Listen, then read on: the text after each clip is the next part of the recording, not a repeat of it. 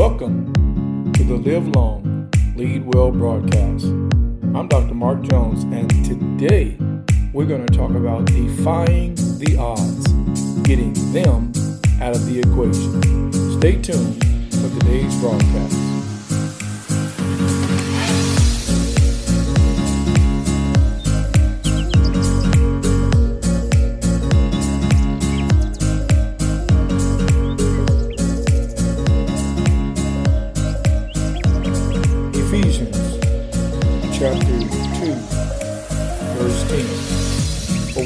His workmanship, created in Christ Jesus unto good works, which God had before ordained that we should walk in them.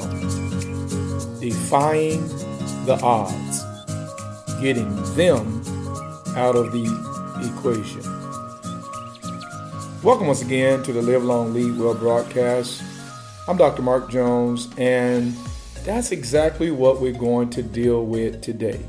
How do we defy the odds? You shouldn't be the one. You weren't chosen, as it were, by the pop- populace or public opinion to be the one, but you are the one. You're the one that has been set aside to do things in your generation that has never been done before. You know, beyond a shadow of a doubt, every one of us was created to do something extremely significant with our lives. I, I don't have any doubt that there is not a person created who was created for purposes of mediocrity.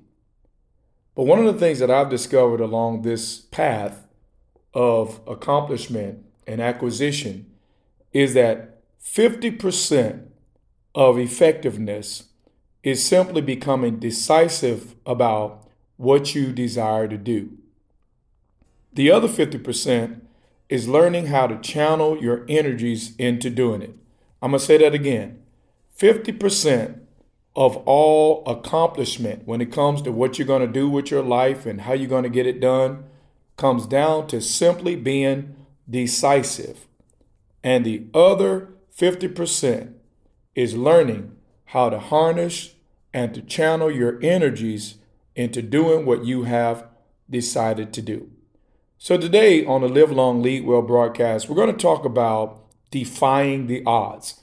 Now, the first thing I want to set forth in our instruction is that orientation matters. I want you to write that down. Orientation matters. You know, I've seen a lot of people who are driven toward accomplishment for no other purpose than to prove someone else to be wrong. And the problem with that type of fuel is that that fuel ultimately and eventually runs out and it leaves you without any further motivation. You know, I've heard people say stuff like, let your hater be your motivator. Well, you, I don't know about that. I believe that our motivation has to come from another source because you can prosper your way out of the sphere of your hater and then you no longer have any motivation. So I believe our motivation has to have another source, it has to be driven from something else. Now, what prompts and what fuels movement has to be significant in order for the rejection or the naysayers not to be that motivating component.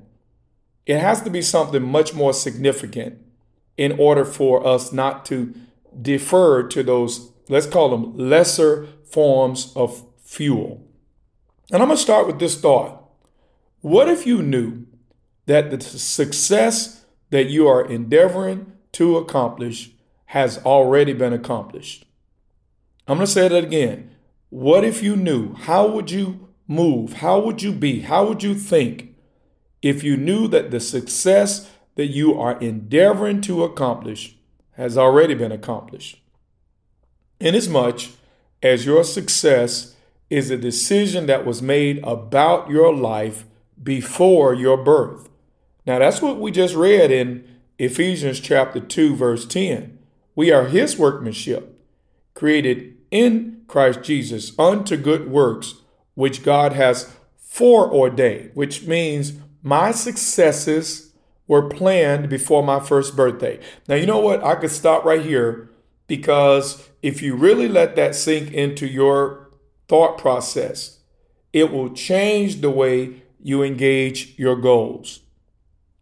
Now, when our efforts are fueled from a divine source, then that source is a never ending source that keeps us motivated throughout our entire lives.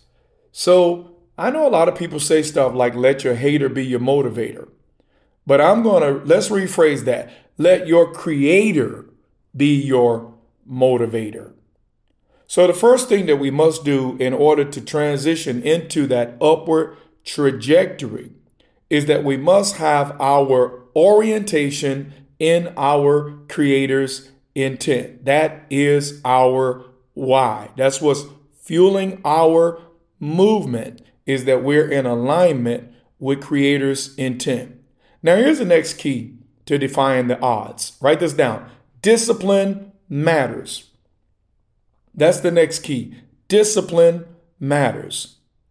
The most effective individuals in any arena of life are those who have decided to maintain, write this down, year round discipline as a lifestyle choice.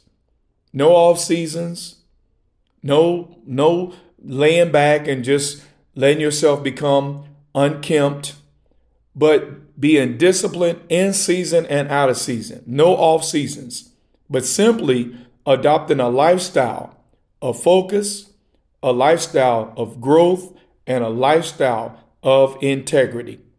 So that's another huge point I really want you to grab a hold of is that the most effective people are very disciplined people.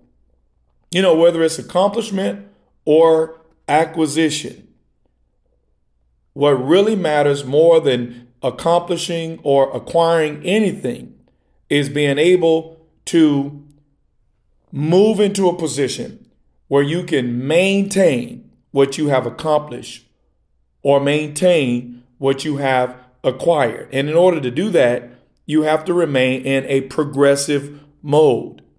You see, there have to be certain things in our lives that are rock solid and that are a mandatory part of our lifestyle process. And I, and I want I'm going to camp right there for a moment. Lifestyle process. You know, I, I want you to think about your life as it's currently structured. Is your life structured for success? I recently taught a session uh, asking this question Is your life structured for stress or success? As a matter of fact, I don't find operating in a productive mode stressful. I, I find that there's a sense of encouragement and enthusiasm, there's a motivator, ingrained within the process. When you're properly structured in life, then success and accomplishment is not stressful because you have a proper structure. You know, there I want you to take take this point from this discussion today. If you have stress in your life, it is either because of a lack of skill or a lack of structure. I want you to think about what I just said if you have stress in your life, it is either because of a lack of skill or a lack of structure. You don't stress about what you are skilled for. So, the good thing about it is that if you have stress that is related to the absence of skill, then you can go toward developing yourself in the skill necessary to make your work or your load less or not at all stressful. Now, the secondary factor is that you may have stress because of the lack of proper structure. Is your life structured in such a way as to be a place of refreshing to your soul?